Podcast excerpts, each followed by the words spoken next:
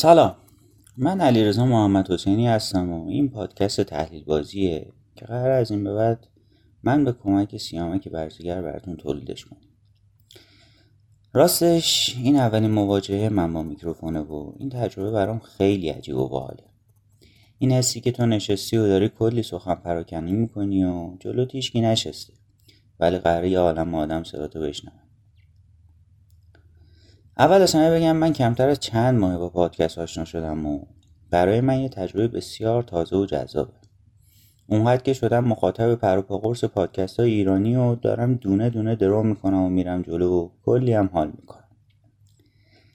بعد از چند وقت مخاطب بودن و لذت بردن یه روز به خودم گفتم منم شاید بتونم یه کار کوچولو کنار همه دوستان کار درست پادکست انجام بدم و یه سهمی تو این حس خوبی که الان خودم دارم تجربهش می‌کنم برای بقیه هم داشته باشم. راستش علت این که به این اعتماد به نفس رسیدم تا پادکست بسازم یا بهتر بگم مقصر اصلیش علی بندری عزیز بود. انقدر که این عزیز هی تشویق کرد هی گفت کار آسونیه و هی جذبم کرد که منم یه جورایی باورم شد که اوکی منم می‌تونم. پس بزن بریم. حالا هم دیگه یه جورایی کار از کار گذشته و همینطور که می‌بینین مشغول ساختنش شدم. پس اگر حال کردین که دمتون گرم. اگرم حال نکردین بدونین همه زیر سر این علی بندریه.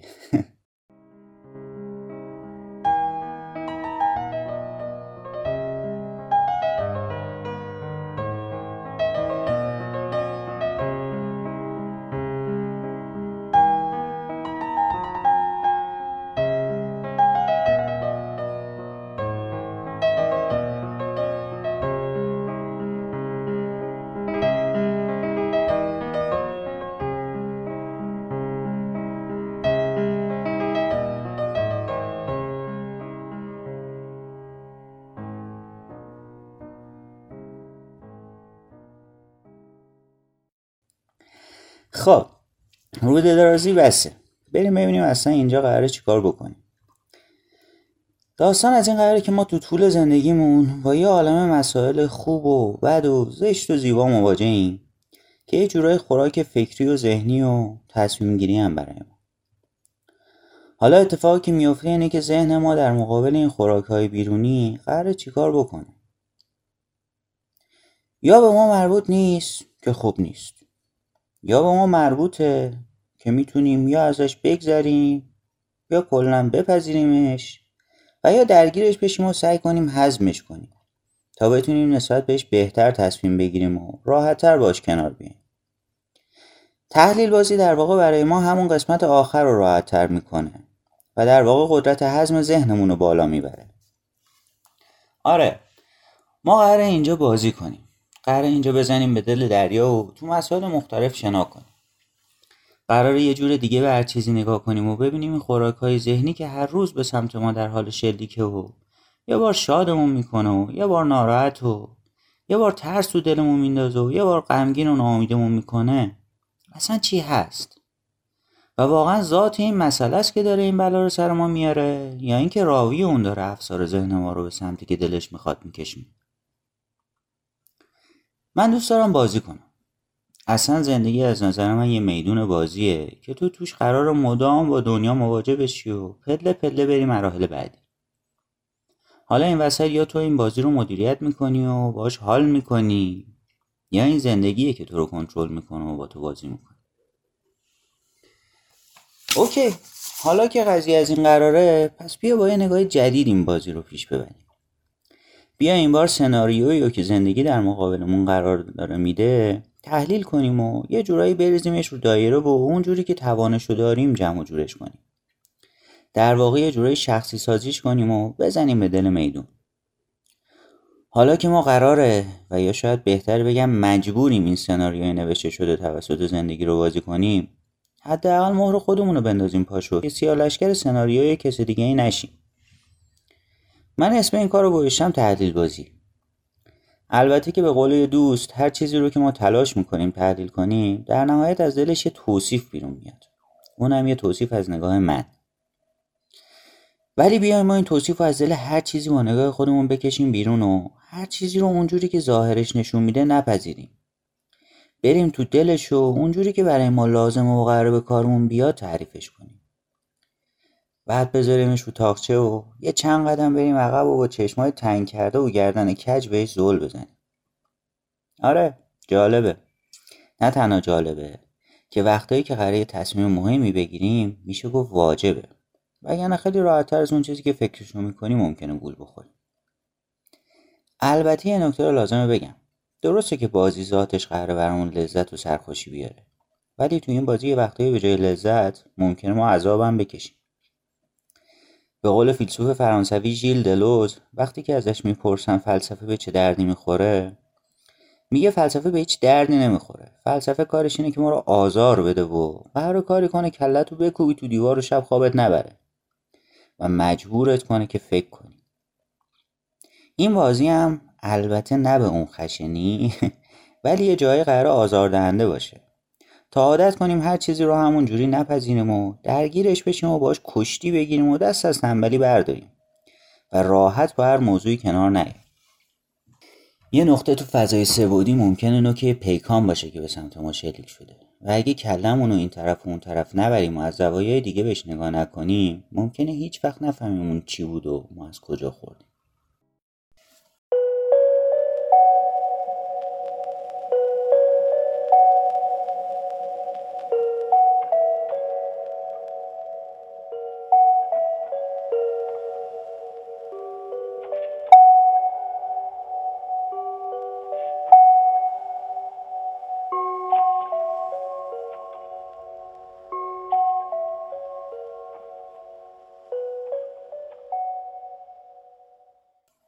خب قرار نیست این پادکست تخصصی و مثل کلاس درس کسل کننده باشه. ولی فقط برای اولین و آخرین بار یه توضیح خیلی کوتاه راجع به شیوه و ساختار کارمون میدم تا بدونین قراره چی کار کنیم.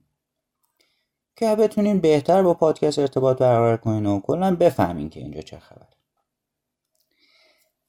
ببینین تحلیل یا به قول خارجکی ها همون analysis در واقع بخشی از تحقیقه که کارش جمع داده راجع به یه موضوعه و بعد بررسی اون داده از طریق اجزای تحلیل یا همون توصیف و تبیین و مقایسه و تفسیر. خیلی ها فکر می‌کنن تحلیل یه شیوه آماریه. در صورتی که وقتی تحلیل به روی یه داده هایی که جنبه آماری داشته باشن صورت بگیره میشه آماری. ولی خیلی تحقیقات دیگه هم هستن که جنبه آماری ندارن و بیشتر متکی به اسناد و شواهد و ادراک و تحلیل های عقلانیه. با این حساب ما دو نوع تحلیل داریم. تحلیل کمی و تحلیل کیفی. که البته خیلی وقتها ما از مجموع اینا توی مسئله استفاده می‌کنیم. خب. حالا هر کدوم از این تحلیل ها با زیر مجموعه و کلی تعریف و اصول و این چیزا داره که ما کاری باشون نداریم. فقط خیلی خلاصه راجع بهشون یه چیزایی میگم که یکم در جریانش قرار بگیریم. تو تحلیل ما به صورت کلی توصیف داریم که اگه مسئله جنبه آماری داشته باشه میشه همون بازی با اعداد و ارقام و نمودارها و میانگین و استاندارد و خلاصه این چیزا. اگر هم مسئله جنبه غیر آماری داشته باشه میشه همون تعریفات و معانی و تشریح اونها. بخش بعدی تحلیل میشه تبیین. که اونم به زبان ساده یعنی علتیابی و رابطه علت و معلولی بین داده هاست. مثلا اینکه بگیم یه جای سرسبزه یعنی اینکه حتما اون نزدیکی منبع آبی چیزی هست. یا اینکه اونجا بارون زیاد میاد. چون علت سرسبزی وجود آبه. و همین سادگی. توصیف و تبیین اجزایی هستن که همیشه تو تحلیل وجود دارن. ولی تحلیل دو تا جزء دیگه هم داره به نام های مقایسه و تفسیر. که یه وقتای ممکنه یکیشون تو تحلیل وجود نداشته باشه. ولی اکثرا هم جفتشون هست. پس زیاد درگیرشون نشید مقایسه که خب مقایسه است دیگه. میایم یه سری چیزا رو با هم مقایسه می‌کنیم. یا در واقع نکات مثبت و منفی رو در مقابل هم قرار میدیم و یه جورایی میذاریمشون تو ترازو. و اما تفسیر که قسمت مورد علاقه منه. چون تو این قسمتی که اصلا وجود ما به عنوان یک تحلیلگر معنا پیدا می‌کنه. اینجاست که تجربه و عقل و اراده و ادراک و درک و لمس و حس و خلاصه یه عالم از این چیزا. میان وسط و مسئله رو تکلیفش رو روشن کن. وگرنه که بقیه کارهای تحلیل رو بدیم به کامپیوتر هم می‌تونه برامون انجام بده. ولی اینجاش کار ماست. اینجاست که ما وارد میشیم و دل روده ماجرا رو میریزیم بیرون و کندوکاو و توانایی و نظریات و وجوهی که مد نظر خودمونه رو مسئله بیان می‌کنیم. و نهایت اون موضوع رو مال خودمون میکنیمش. بله این از تحلیل. ولی کار ما تحلیل نیست. کار ما تحلیل بازیه. آره این یه جور بازی و قراره حال کنیم باش و ازش لذت ببریم. حتی اگه اصاب خورد کنم بود اشکال نداره. بالاخره یه وقتایی بازی هم اصاب خورد کن میشه دیگه. ولی کلا حال میده. نه.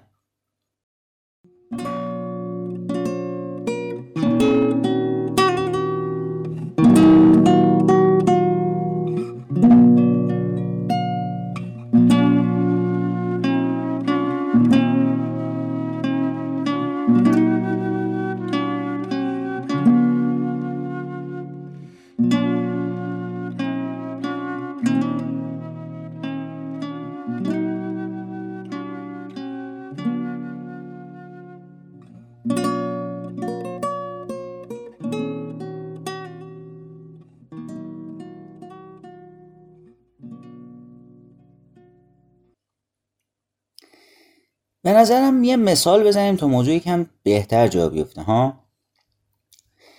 فرض کنید که امروز با یه خبر روبرو شدین که مضمونش از این قراره. یک تخم مرغ رکورد بالاترین لایک اینستاگرام رو شکست. خب با این خبر همونطور که در بخش اول گفتم میشه سه جور مواجه شد. حالت اول اینه که بگیم خب که چی؟ حالا چیکار کنم؟ اصلا به من چه؟ ملت چقدر بیکارن؟ یا همون قرقرای آشنای همیشگی که میگه آقا مردم نون ندارن بخورن تو تمام دنیا فقر و جنگ و فحشو داره بیداد می‌کنه. ببین این آدما رو چجوری سرگرم کردن این اجانب؟ خب تو این قسمت در واقع ما با نفی موضوع داریم ازش میگذریم. یه حالت دیگه ای هم وجود داره که میشه حالت دوم. اونم اینه که مثلا بگیم ای چه جالب! چقدر عجیب. ایول طرف چقدر کار درست بوده که با یه پست تخمار تو اینستاگرام انقدر لایک جمع کرده. دمش گرم. توی حالت دوم در واقع این مسئله ما رو جذبمون کرده و یه جورایی پذیرفتیمش. ولی خب درگیرش هم نشدیم. فقط گفتیم ایول چقدر باحال. یه حالت سومی هم وجود داره که ما توی حالت سوم میگیم چرا؟ واقعا چرا باید یه تخم که هیچ چیز خاصی نداره انقدر لایک بگیره؟ اصلا چرا مردم باید بیان این عکس بی‌معنی رو لایک کنن؟ ناشر اصلا چرا همچین عکسی گذاشته؟ پشت این عکس و این لایکاش چه فلسفه ایه این یه کمپینه. خب اگه کمپینه چی می‌خواد بگه؟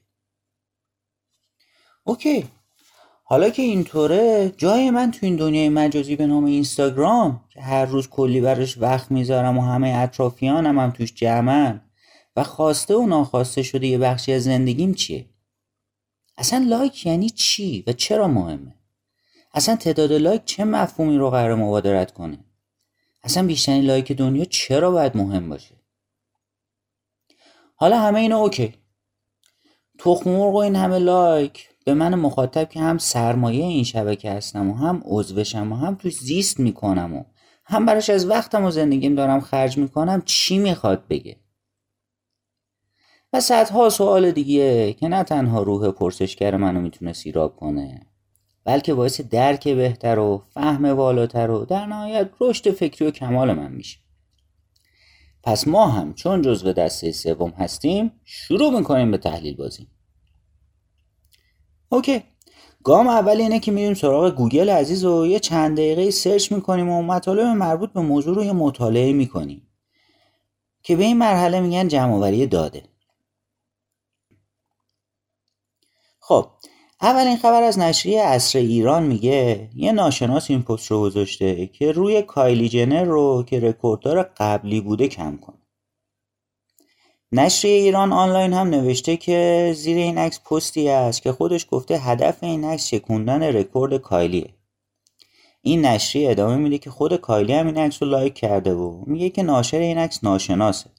ولی تصور بر اینه که یه سری سلبریتی اومدن این کارو کردن که رکورد رو بشکنن خبرگزاری جام جم هم همین حرفا رو زد و به علاوه که ترجمه دقیقتری نسبت به پست زیر عکس گذاشته.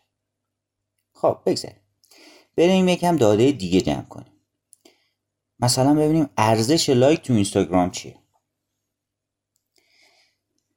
وقتی یه پست لایک زیاد بخوره یعنی افراد زیادی بهش توجه کردن. در ضمن که این افراد با لایک کردنشون باعث میشن اینستاگرام این پست ها رو به صورت random تو قسمت explore به بقیه دوستای این فرد لایک کننده که حتی پیج اصلی رو هم دنبال نمی‌کنن نشون بده و شاید باعث جلب توجه اون هم بشه. و همین باعث رشد مخاطب برای اون کاربر که پست رو گذاشته میشه و وقتی یه کاربر بازدید کننده زیاد داشته باشه می‌تونه تو صفحش تبلیغ بذاره و از این تبلیغ هم پول در بیاره. اگه دوست داریم بیشتر با این ماجرا آشنا بشیم پیشنهاد می‌کنم حتما اپیزود 71 رادیو گیگ کار جادی عزیز رو گوش کنیم. توضیحات خیلی خوب و جالبی توش هست که خیلی بهتر ما رو می‌تونه با این قضیه اینستاگرام و لایک و پستا و هشتک ها و اینا آشنا کنیم خب داده ها رو زیادش نکنیم. قرار این مثلا یه مثال باشه نه یه تحلیل بازی کامل. اوکی. حالا داده ها رو بریزیم وسط ببینیم چه خبره. پس فهمیدیم که این عکس یک تخم یک کمپینه که هدفش رو کم کنی و جلب نظر افراد و هدف خاص و بالای پشتش نبوده و نیست. و بیشتر یه جور زورآزمایی. طبق داده ها هم به این نتیجه می‌رسیم که تاثیر افراد سلبریتی تو اینستاگرام خیلی زیاده و یه جورایی سلبریتی ها هستن که دارن برای ما تو همچین جای مهمی که مطمئنم بخشی از زندگیمون شده خوراک بهمون تزریق می‌کنه. در ضمن این سلبریتی ها ویترین جوامع صنعتی و اقتصادی هن که از طریق اونا این جوامع صنعتی و اقتصادی دارن ما رو خاصه و ناخواسته توی بازار اقتصادی با سود یه طرفه از سمت کاربر به سمت اونا میکشون نکته بعدی اینه که این زورآزمایی تخم مرغی داره ثابت می‌کنه که این بازار بزرگ و جهانی و پرسود نیاز به درون مایه و مفهوم و اقناع نیازهای مخاطب نداره و میشه با بیمعنی ترین و بیمغزترین اطلاعات فقط به واسطه جذابیت ویترین هاشون که همون سلبریتی ها هستن به مقصودشون برسن. پس این بازی جذاب در واقع یک بررسی آماری بوده که میزان سرمایه گذاری تبلیغاتی این افراد رو مشخص می‌کنه. و بهشون میگه که هزینه برای درون مایه خرج اضافه است و بیشتر باید روی هزینه برای جذب سلبریتی تراش کنن تا ارائه یک مفهوم تأثیر گذار نکته بعدی اینه که با توجه به این عکس و تعداد لایکاش ما هم می‌فهمیم که جذابیت یک موج برای پیوستن به اون نیاز به هدف و آرمان و تفکر از این قبیل نداره. زایقامون تو دنیای مجازی امروز بیشتر به سمت همرنگ جماعت شدن و مد و جذابیت ظاهری میره تا درون مایه و مفهوم و بن مایه غنی. نکته بعدی اینه که اگه قراره یک بیزنسمن باشیم و کسب و کاری رو مدیریت کنیم می‌تونیم از این اتفاق درس بگیریم که تبلیغات تو دنیای امروز نیازمند عناصری مثل شهرت و نمایش مشهورینه تا تکیه به کیفیت و توانایی ذات محصولمون. پس بازار امروز بیشتر دنبال جذابیت تا کیفیت. و این جذابیت نیازمند موج هیجانی و رسیدن صدا از زبان فرد به فرده نه تلاش برای معرفی از طریق عامل به فرد. نکته بعدی به ما میگه که توانایی گسترش خبر که تاثیر مستقیم به ذهن و روحیه و رفتار و خلاصه زندگی ما داره این روزها به اهمیت اون خبر تو زندگی ما بر نمیگرد بلکه این اخبار می‌تونن هر چند حجو و هر چند بی ربط و تنها با سوار شدن بر موج انتقالات اطلاعات سریع از طریق دنیای مجازی و تاثیرگذاری افراد بر اون ما رو احاطه کنن و یه جورای کنترل احساس و رفتار ما رو تو دست خودشون بگیرن. فقط کافیه چند تا سلبریتی بیان بگن بریم به تخمق رای بدیم که چهل میلیون نفر هجوم بیارن برای همچین فعل عبسی حالا خودتون ببینین کجا دیگه اینجوری ما رو هم ناخواسته سوار این موج ها می‌کنن و یه جورایی از همون سو استفاده می‌کنن این دنیای اخبار. خب از اونجایی که منو ول کنین تا صبح براتون از این نکته ها در میارم و از همچین خبرایی یه عالمه واسهتون سوژه می‌کشم بیرون. و الان مثلا این یک مثال بود. از بقیه نکات پربارم میگذرم و به پایان می‌برم این معرفی نامه طول و دراز. فقط بدونین هنوز از نظر اقتصادی و فلسفی و فرهنگی و اجتماعی و سیاسی هم می‌تونم همین تخم مرغ کلی براتون تحلیل کنم. پس به گوشاتون رحم کرد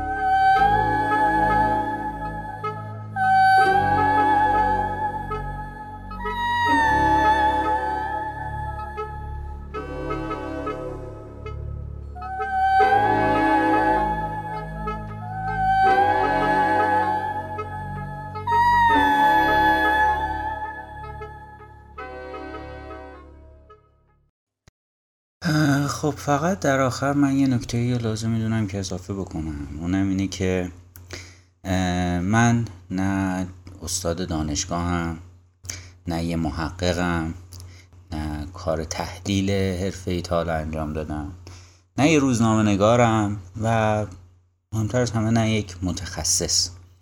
من یه آدم عادیم مثل همه شماها فقط یه ذره بیشتر کنجکاوم شاید. و بیشتر درگیر مسائل میشم. پس اگر اینجا تحلیلی رو می‌خوایم انجام بدیم می‌خوایم این موضوعی رو در واقع بررسیش بکنیم و از جوانب مختلف بهش نگاه بکنیم داله بر این نیست که حرفی که ما داریم اینجا می‌زنیم حرف صد درصد درست و قابل استنادیه. اینا نظرات شخصی منه.